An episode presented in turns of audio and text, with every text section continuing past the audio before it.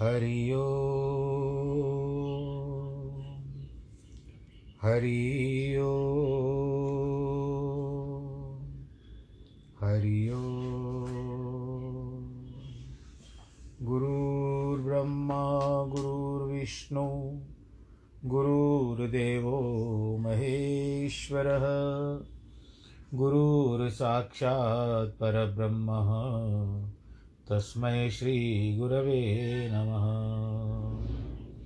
विघ्नेश्वराय वरदाय, सुरप्रियाय, लम्बोदराय, सकलाय, जगद्दिताय, नागाननाय, श्रुतियज्ञविभूषिताय, गौरीसुताय, गणनाथ, नमो नमस्ते।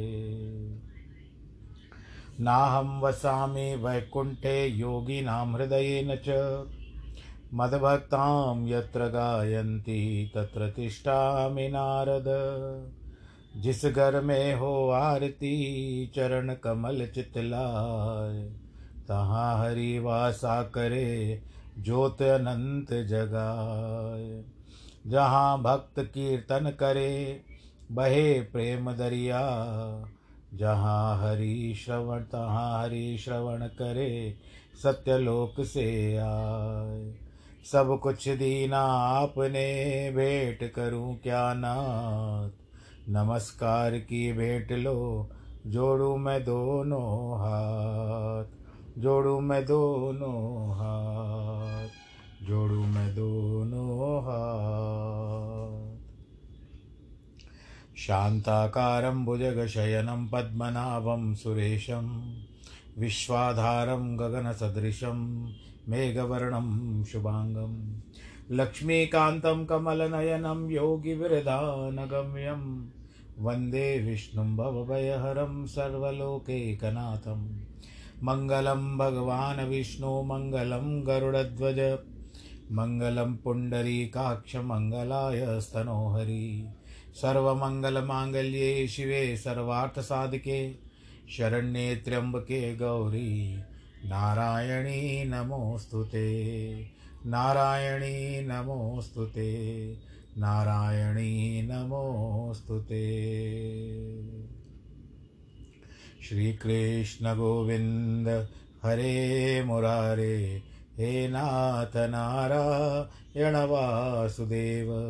श्रीकृष्णगोविन्द हरे मुरारे हे नाथ नारायण वासुदेव, हे नाथ नारायण वासुदेव, श्रीनाथ नारायण वासुदेव, हे नाथ नारायण वासुदेव, श्रीनाथ नारायण वासुदेव श्रीकृष्णगोविन्द हरे मुरारे। हे नाथ नारायण वासुदेव नारायणं नमस्कृत्यं नरं चैव नरोत्तमं।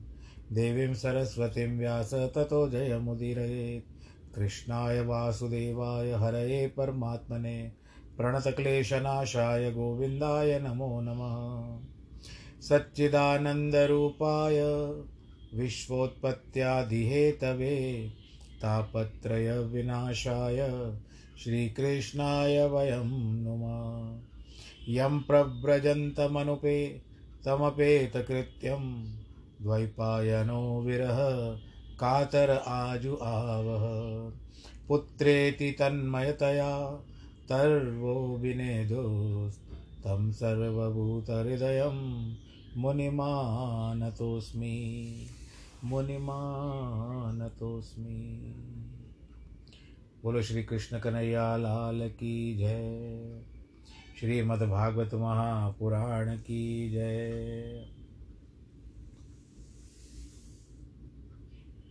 आप श्रीमद्भागवत का जो प्रसंग चल रहा है, वर्णन हो रहा है, आप अपने श्रवणों से इसको भीतर ले रहे हो, हृदयांगम कर रहे हो। आनंद आता होगा भागवत की कथा में। और भगवान जी का ही तो एक सहारा है। क्योंकि कहते हैं ना कि श्याम जी से मिल, राम जी से मिलने का या श्याम जी से मिलने का सत्संगी तो एक बहाना है। तो अब कल का प्रसंग जो था, उसमें वैकुंठ के बारे में व्याख्यान था। अब इस वैकुंठ में जो वर्णन किया गया था आप लोगों ने सुना होगा अगर ना भी सुना हो तो फिर से सुन लीजिएगा। क्योंकि अभी मेरी जो ध्वनि है वो आपके पास नियंत्रित है। आपने उसको कब्जे में करके रखा है। क्योंकि एक बार तो निकल गई बात आपके पास पहुँच गई। अब वो आपकी धरोहर है। आप जब जब चाहना चाहना हो तब तक सुन सकते हो। ये धरोहर ऐसी है कि पत, एक व्यक्ति को पता भी होता है कि घर में पैसे कितने रखे हैं, फिर भी बार बार वो क्या करता है? बार बार गिनना आरंभ करता है। तो भगवान का नाम भी ऐसे ही है। निश्चय तौर पर हमको पता भी है कि हमारी मुक्ति का साधन है भगवान जी, लेकिन भगवान का नाम लेना भी ज़रूरी है। उनको याद करेंगे तभी तो आएँगे ना। अगर हम उनको बुला बैठेंगे तो कहाँ से आएँगे? तो कुछ कथाएँ, वार्ताएँ ऐसी होती है कि जिसका आनंद का सराबोर आदमी हो जाता है। लगभग और ज़्यादा न कहते हुए हम वापस से श्रीमद् भागवत की कथा पर आते हैं।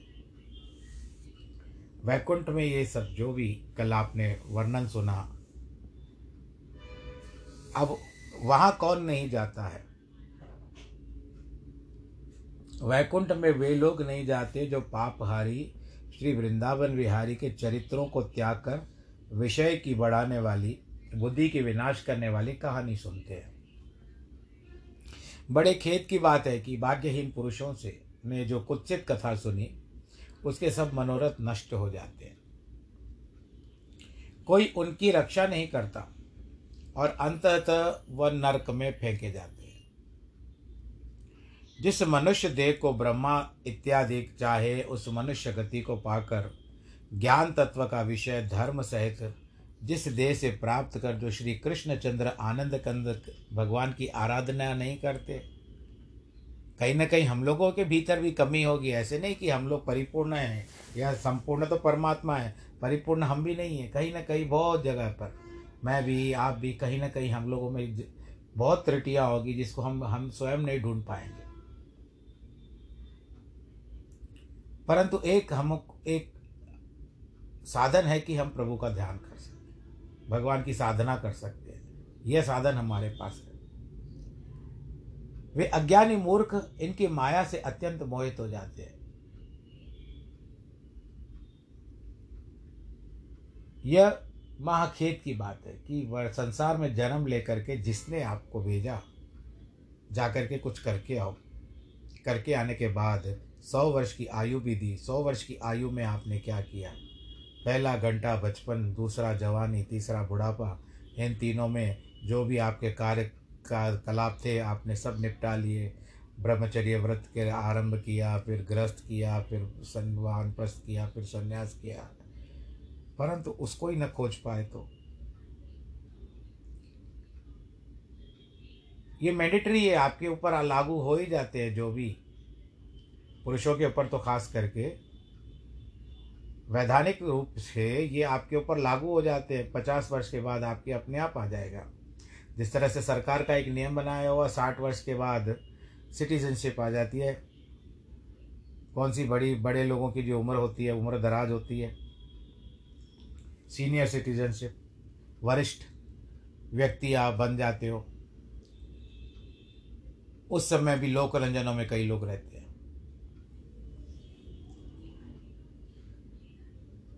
आप लोग यदि सुन रहे हो तो मैं, मेरा किसी कोई अंदेशा नहीं है या किसी को पिन पॉइंट नहीं कर रहा हूँ मैं। मैं केवल अपने मन की बात बता रहा हूँ। जो देवताओं में श्रेष्ठ श्रीमन नारायण वैकुंठ नाथ की सेवा कर हमसे ऊपर रहते हैं। करुणामय शील स्नेह से परस्पर सुंदर सुंदर भगवत पवित्र चरित्र चित्त से वर्णन कर अनुराग वशो नेत्रों से अश्रु बहाते हैं। जिनके कथा में सुने और उनकी आँखों से अश्रु न बहे तो कथा किस काम की नहीं है? यानी उस कथा में उन लोगों ने अपने आप को प्रवेश ही नहीं करवाया अब तक। और क्षण क्षण में शरीर पुलकायमान न हो तो भी कथा सुनना व्यर्थ है। अब कई संत लोग रहते हैं, कथा करते करते बीच बीच में कहते हैं, कहिए राम। श्री राम तो बोलना पड़ेगा। बोलो, कृष्ण भगवान की जय। ऐसा कहते हैं। तो कईयों के मुख से निकलता है राम। पर कई जो होते हैं सत्संग में, मैं जब भागवत की कथा करता हूँ, मेरे द्वारा भी कई बार ऐसे प्रसंग आते हैं और बीच बीच में कहता हूँ, बोलो श्री राम, श्री हवर रामचंद्र की जय, कृष्ण कन्हैया लाल की जय, इस तरह से कहता रहता हूँ। पर उनमें से देखता हूँ, कई कम लोग बोलते हैं। न जाने क्यों कम निकलता है आवाज़। लंबी सांस लेनी पड़ रही है ये सब आपको बताने के लिए। बोलो, कृष्ण कन्हैया लाल की जय।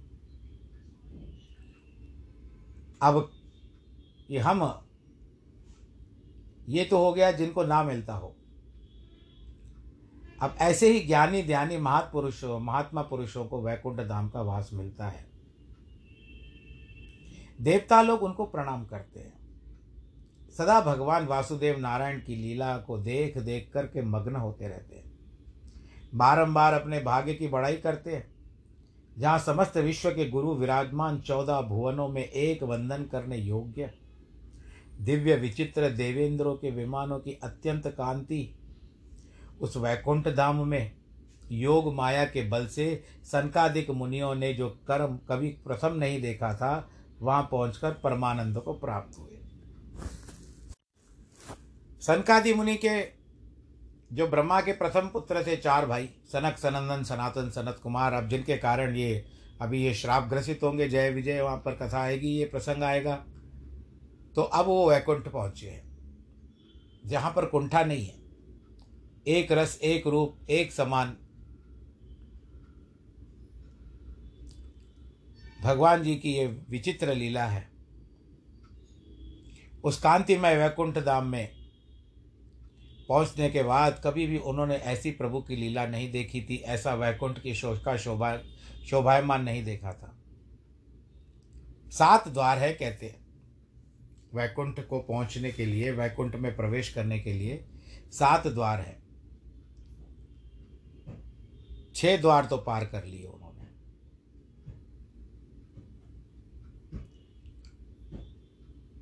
सातवें द्वार पर पहुँचे तो वहाँ पर गदा हाथ में लिए हुए अमूल्य रत्न जटित कुंडल कानों में पहने, शीश पर किरीट धरे, सुंदर वेशधारी श्याम तन एक सा रूप, समान वय वाले, आयु वाले, द्वार से दोनों पार्षद जय विजय नामक खड़े हुए दिखाई दिए। कंठ में सुंदर वनमाला पहनी हुई है, क्योंकि वहाँ पर भगवान जी के रूप पास जो भी जाता है, वैकुंठ में जाता है, वो सारूप्य हो जाता है। उन्हीं जैसा हो जाता है। भगवान जी अपना रूप दे देते हैं उसको। जिन पर मतवाले भौरों के झुंड झुंड गुंजार कर रहे हैं, सुंदर विशाल भुजाओं के मध्य व वनमाला शोभित है। कुटिल भ्रकुटी, अभी कुछ मुख से जैसा बोलना चाहती है। लाल लाल नेत्रों से कुछ थोड़ा सा क्रोध किए हुए मुनियों के मुख की ओर देखने लगे। कंचन में जटित हीरों के कपाट की अनुपम शोभा। कंचन यानी सोना उसमें हीरो के कपाट यानी दरवाजे, अनुपम शोभा ऐसे पहले छह द्वारों को जैसे लांगते आए। उसी भांति इसे देखते, इनको देखते उस द्वार के पास भी मुनि भीतर प्रवेश करने लगे। क्योंकि सर्वत्र वे अविश, अविषम दृष्टि है, अतएव उनको कोई रोक नहीं रोक सकता है। जिसको कुछ भी भय नहीं, अर्थात निशंक चले गए हरि के द्वारपालों से कुछ नहीं पूछा। जैसे सरलता से और लोगों से विचरते थे, उसी भांति उन्होंने वैकुंठ धाम को भी समझा कि हम तो भीतर प्रवेश कर जाएँगे।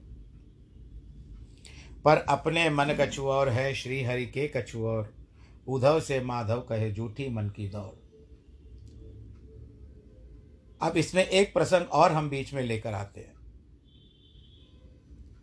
जब सनकादि मुनि आ रहे थे तो उन्होंने जब छह द्वार पार कर लिए थे, सातवें पर उनको जब प्रवेश करने वाले थे, तब उनको एक अभिमान मन में आ गया। और वहाँ पर भीतर बैठे हुए अंतर्यामी भगवान जी ने जान लिया कि अब ये, इनको थोड़ा सा अहम भाव आ गया है। और भगवान जी की प्रेरणा से लक्ष्मी जी जी के मन में एक बात उसी समय आती है कि मैं जब पति के अपने चरण दबाती हूँ तो देखती हूँ कि कोमल है बहुत। इनका शरीर बहुत कोमल है। तो इतने कोमल शरीर से ये बड़े बड़े दैत्यों को कैसे मारते हैं? अंतर्यामी भगवान लक्ष्मी की बात भी समझ गए, क्योंकि उनकी प्रेरणा से लक्ष्मी के मन में ये भाव उत्पन्न हुआ था। तब क्या किया? अब अहम भाव रोकने के लिए उन सनकादि मुनियों का अहम भाव रोकने के लिए उन्होंने क्या किया? जय और विजय, जिनको बताया भी गया था, उनको आदेश था, उनको आज्ञा दी थी कि कभी भी कोई ब्राह्मण, कोई महात्मा, कोई संत इत्यादि जब भी भीतर प्रवेश करना चाहे, आप उसको निरोग, बिल्कुल रोकना, टोकना नहीं, उनको भीतर आने देना। पर आज भगवान जी ने इनकी मति फेर दी थी जय विजय की। बोलो नारायण भगवान की जय। इसके लिए पाँच वर्ष की अवस्था वाले चारों भाई फिर से नाम बताता हूँ, सनक, सनंदन, सनातन, सनत कुमार, वो चलते जा रहे हैं। पाँच वर्ष की अवस्था आत्म तत्व के ज्ञाता रोकने योग्य नहीं। उन संकादिकों को भगवत भगवत प्रतिकूल शीलवान दोनों पार्षद वेद से भगवत के देख, तेज को हंसकर रोकने लगे। उन्होंने रोक दिया, तनिक ठहर जाओ। देवताओं में सुंदर पूजतम श्री वैकुंठनाथ के द्वारपालों ने उनको वैकुंठ में प्रवेश करने से निषेध कर दिया। तब अत्यंत प्यारे श्रीमन नारायण के दर्शा की इच्छा भंग होने से मन में दुख मानकर क्रोध से लाल लाल नेत्र भर गए। संकादिक कभी क्रोध में नहीं आते थे। पर आज वायु आज कुछ वातावरण विभिन्न हो चुका था। सनकादि मुनि कहते हैं तुम कौन हो भाई जो बड़ी भारी भगवान की परिचर्या कर इस वैकुंठ पुरुष में को आता है, वैकुंठ में पुरुष आता है? वो तो पूर्ण भगवत भक्ति होता है जिसको वैकुंठ में प्रवेश कर मिलता है। यहाँ सब वैकुंठवासी शील के सागर और सुख की राशि है। किसी के मन में अहंकार और विकार नहीं है। सब वस्तु को एक सार समझते हैं। तुम वैकुंठ के मध्य में ऐसे विषम, एक होता है सम, एक होता है विषम, उस विषम यानी विपरीत स्वभाव वाले कैसे आकर के बस गए हो हमको बताओ। इस वैकुंठ में प्रशांत पुरुष श्रीमद, श्री भगवान वासुदेव के विग्रह दर्शन करने को भगवत भक्त बिना और कौन आ सकता है? जैसे तुम आप कपटी हो, ऐसे और भी कपटी सबको, जो खुद को काला होता है, जैसे चोर होता है, वो दूसरे को भी चोर समझता है। तो जिस तरह से तुम कपटी हो तो तुम्हारे मन में यही धारणा है कि सब आने वाले कपटी होंगे। बोलो, नारायण भगवान की जय। इस दिव्य त्रिपाद विभूति में सब विश्व के, जिसमें कोख में सब आत्माओं की, आत्मा में धीर पुरुष, किंचित भेद नहीं रखते। जैसे आकाश में आकाश भेद नहीं होता, इसीलिए तुम हरि कैसे हरि कैसे वेशधारियों में यह भेद कैसे उत्पन्न हो गया? हरि के पास तो कोई अंतर नहीं है, भेदभाव नहीं है, सब सम होता है। तुम विषम लोग कहाँ से आ गए हो? हमने जाना कि तुम परमेश्वर के दास नहीं हो, केवल पेट भरने वाले हो। जैसे पेट भरने वाले दूसरे उधर पोष को देखकर भय मानता है, ऐसे ही तुम हो। इस कारण वैकुंठ नाथ परम श्रेष्ठ ईश्वर के पार्षद, तुम सरी के मंद बागियों के, जिसमें कल्याण हो, यह हमने करने का विचार किया है। इस वैकुंठ से तुम लोग उन लोकों में जाओ, जहाँ भेदभाव, दृष्टि से काम, क्रोध, लोभ, ये लोभी, ये पापी रहते हैं। यही तीनों इन प्राणियों के शत्रु हैं। अति घोर ब्रह्म श्राप, जो अस्त्रों के समूह से निवारण न हो, ऐसा महाघोर श्राप मुनियों के मुख से श्रवण कर दोनों पार्षद कांपने लगे। अति कातर होकर उनके चरणों में गिर पड़े और बोलते हैं नाथ, जो दंड आपने हमें दिया, वह पाप योनि हमें अंगीकार है, परंतु वासुदेव की आज्ञा रूप, अवज्ञा रूप आप हमारा अपराध दूर हो जाए। ये हमको नीच नीच से नीच योनि में जाएँ तो भी हम आनंद है, परंतु आपकी कृपा से भगवत की स्मृति नाशक मोह हमको कभी न हो। हमने अज्ञानता से आपको रोका, उसका फल तत्काल नेत्रों ने देख लिया। अब हमारा अपराध क्षमा कीजिए कृपा पूर्वक यह वर दीजिए कि हमको भगवान जी का, हम किसी भी रूप में रहें, पर भगवान जी की विस्मृति न हो हमसे। उनका स्वरूप सदैव हमको याद रहे। इस प्रकार उस समय बड़ों के मन मोहने वाले कमलनाथ भगवान पार्षदों में अपने प्यारे भक्तों, अपराध हुआ जान। परमहंस महामुनि जिन चरणों को खोजे, उन चरणों से श्री महालक्ष्मी समेत भगवान वहाँ पर उपस्थित हुए। बोलो, नारायण भगवान की जय। आ गए भगवत पार्षद श्री नारायण के उपयोगी छत्र चमर लिए भगवान के संग आ रहे हैं। नेत्रों के सम्मुख हुए अपनी समाधि रूप भाग्य से हंस तुल्य दो पंखों के समान, सुखदायक पवन से चलायमान। छत्र के मोतियों की झालर से भगवान जी का रूप, ऐसे वैकुंठनाथ जी ने सबको दर्शन दिया। प्रसन्न होने के ऊपर सम्मुख चाहने वाले तेज प्रेम युग कटाक से हृदय को स्पर्श करे। पीताम्बर धारण किए हुए हैं। वनमाला भगवान जी को पहनी हुई है। चतुर्भुजा स्वरूप है। एक हाथ में शंख, एक हाथ में चक्र एक हाथ में कमल, पद्म और एक हाथ में गदा। करोड़ों कामदेवी उनके समक्ष कुछ नहीं है। करोड़ों आदित्य यानी सूर्य देवता भी उनके चमक के आगे कुछ नहीं है। सनकादि मुनि को बहुत आनंद आ गया उनका दर्शन करके। भीतर पर नहीं जा पाए। एक मन में वो बात रह गई। भगवान जी ने बाहर ही आकर के दर्शन दे दिया भगवान नारायण के चरणार बिंदों में चारों भाइयों ने झुक करके नमस्कार किया। कमल नयन पदारविंद की केशर मिश्रित, तुलसी के सुगंध की वायु, ब्रह्मानंद से सेवन करते, उनके मन में प्रवेश कर गई, नाक में प्रवेश करके बड़े हृदय को आनंद देने लगी। वैकुंठनाथ, बहुत सुंदर अधरों की ललाई कुंदकली के समान जिसमें हास्य ऐसे मनोहर मुखारविंद निहार, आशीर्वाद प्राप्त होकर। दोनों चरणों में मणि समान लाल लाल नख आश्रय देख करके बहुत प्रसन्न हो रहे थे। संकादिक ध्यान करने लगे, इस संसार में योग मार्ग से पुरुषों की गतियों को ढूंढे। उनके ध्यान योग बहुत सम्मानित। नैना, नंददाता, पुरुष देह से दर्शन दे, अन्य सिद्ध औत्पत्तिक, अणि, अधिमादि इष्ट सहित श्री नारायण की स्तुति करने लगे। भगवान जी की इतनी बड़ी स्तुति कर ली उन्होंने। हाथ जोड़ करके करबद्ध मुद्रा में खड़े हुए थे और वो उनको विश्वास नहीं हो रहा था कि स्वयं नारायण जी आ जाएँगे बाहर, क्योंकि अभी तक बात चल ही रही थी। ऋषि इनमें गढ़ों में और ऋषियों में तो इसी बीच भगवान जी ने बीच में प्रवेश कर लिया तो उनको देख करके वो अपने आप को संभाल नहीं पाए और बड़े आनंद के साथ उनकी स्तुति करते हैं। अब इस तरह से भगवान जी भी स्तुति सुन करके प्रसन्न होते हैं। उन्होंने जय विजय को कहा है जय विजय, आपको इस बात का ज्ञान भी है कि मेरे पास विषमता नहीं है। सब सम होता है, एक जैसा है।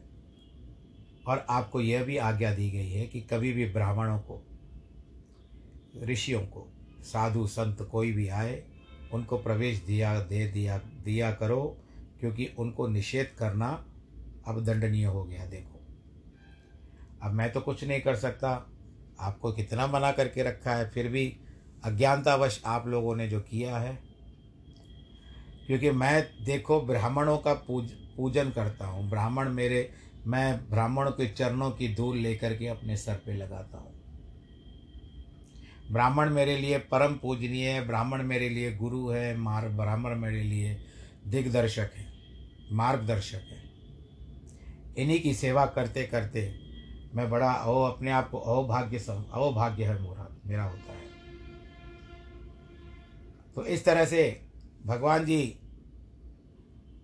बड़े आनंद के साथ उनसे वार्तालाप कर रहे हैं आनंद के साथ वो भी भगवान जी का दर्शन करते जा रहे हैं। ऐसा स्वरूप, क्योंकि ये तो प्रभु की इच्छा है, प्रभु ने अभी बाहर आकर के दर्शन दे दिया है, और दर्शन के उपरांत क्या बातें करते हैं कि माता लक्ष्मी भी है, सभी लोग हैं वहाँ पर, अन्य गण भी हैं, नंद सुनंद इत्यादि। वो सब भी वहाँ पर ठहरे हुए हैं। और इनका वार्तालाप हो रहा है भगवान बड़े प्रेम से, अपनी वांगमयी, अपनी दिव्य वाणी से उन सबको बताते जा रहे हैं। और अंत में उन्होंने सनकादि मुनियों से भगवान जी ने क्षमा मांगी। भगवान जी ने क्या क्षमा मांगी? हे ब्राह्मणों, मैं सर्वप्रथम अपने गणों की ओर से आपसे क्षमा माँगता हूँ। इनके द्वारा अनजाने में बड़ा भारी पाप हो गया है। इसके लिए इनके अपराध को आप क्षमा कर दीजिए। आपने श्राप दिया ये बहुत उचित किया क्योंकि आगे वा, आने वाला जो भी ऐसा समय आएगा तो मेरे गण कम से कम ऐसा अपराध ब्राह्मणों के प्रति न करें। आपने बहुत उचित किया जो इनको श्राप दिया। आपकी और कोई इच्छा हो तो बताइए। अब जिसके लिए वो गए थे सनकादि मुनि चारों भाई, अब वो इच्छा तो वही पूरी हो गई। द्वार पर भगवान मिल गए। ऐसा भी कहा जाता है कि भग, भक्त भगवान के लिए भीतर जाए, उससे पहले भगवान यदि बाहर आ जाए तो तो भाई बड़ी प्रसन्नता की बात होती है, खुशी की बात होती है। भगवान जी द्वार पर ही मिल गए।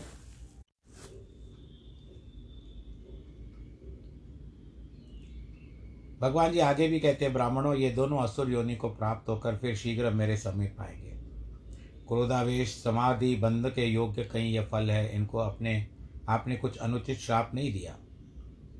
वरन मैंने ही आपको द्वारा, आपके द्वारा इनको श्रापित करवाया। हे ब्राह्मणों, आप तो सब जानते हो।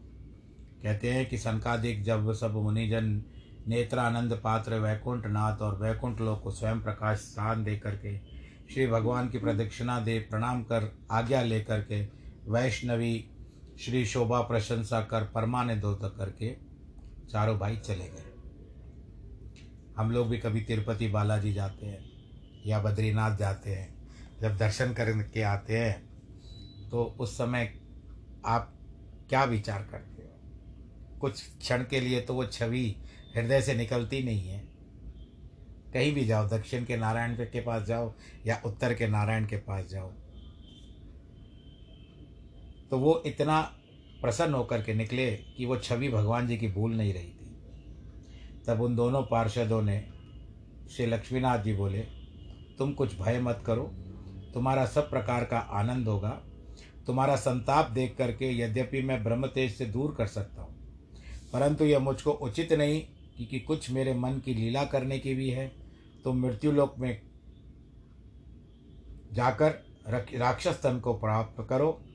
देवताओं की अद्भुत बल से दुखित करो। जब ब्रह्मा, शिव, इंद्र आदि देवता मेरे निकट आकर के पुकार करेंगे, तब मैं अवतार धारण करके तुम लोगों का संहार करूँगा। तब फिर तुम वैकुंठनाथ के आगे निवास करोगे। तुम्हारा सब शोक भी समाप्त हो जाएगा। इस प्रकार दोनों द्वारपालों को समझा बुझाकर श्री रमा रमण रमा सहित अपने मंदिर को चले गए। तो इस तरह से बात यहाँ पर क्या रुकती है कि जब भगवान जी ने देखा कि शनकादि मुनि को जहाँ तक सुना हुआ है, थोड़ा सा अभिमान में भरा हुआ देखा तो देखो उनको वैकुंठ में प्रवेश नहीं करने दिया। स्वयं भाग गए द्वार, सातवें द्वार पर भगवान जी उनको दर्शन देने के लिए, परंतु उनको भीतर नहीं बुलाया, क्योंकि सातवां द्वार पार ही नहीं कर पाए वो।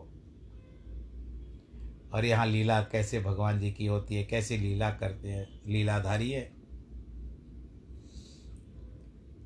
तो मन में कई प्रकार के लोगों के संदेह आते हैं तो संदेह का निवारण यही है कि वारे भगवान जी आपकी माया अपरंपार है। दूसरी बात यह भी आई है कि इन्होंने, जब ऋषियों ने श्राप दिया कि आप दैत्य योनि में पड़ोगे जा करके तो ये चरणों में गिरे और कहते हैं कि हमको वापस फिर नारायण जी के पास आना है, वैकुंठ में वापस आना है प्रभु। आपने तो श्राप दिया है, पर हम भगवान जी के साथ, भगवान जी के ऐसे कौन से कर्म करें जिसको हमको भगवान जी की प्राप्ति वापस से तुरंत हो जाए? तो सनकादि मुनियों ने कहा था कि देखो, अब तुम लोगों ने प्रायश्चित तो किया है। इसके लिए हम भी आपके ऊपर थोड़े प्रसन्न हैं। पर एक बात यह भी हमको पता है कि यदि अगर आप भगवान से मित्रता रखोगे, मित्रता से प्रस, भगवान जी को प्रसन्न करना चाहोगे तो सात जन्म तक तुमको पृथ्वी पे भटकना पड़ेगा। यानी सात जन्म। एक जन्म पूरा हुआ, फिर दूसरा फिर दूसरा, फिर तीसरा फिर तीसरा, फिर चौथा, फिर पांचवा, छठा, सातवां। ऐसा होगा। और यदि तुमने शत्रुता रख दी भगवान से, बाकी भगवान आपको भूलेंगे नहीं। आपके हृदय से विस्मृति नहीं होगी, आप सदैव उनको भले दुष्ट, दुष्टता से ही, क्रोध से ही, किसी भी प्रकार भगवान की छवि तो आपके हृदय में रहेगी रहेगी। बोलो, नारायण भगवान की जय।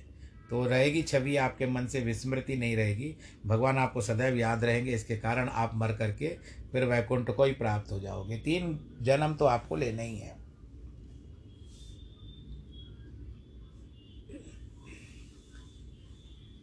तो यहाँ पर ये बात हो गई।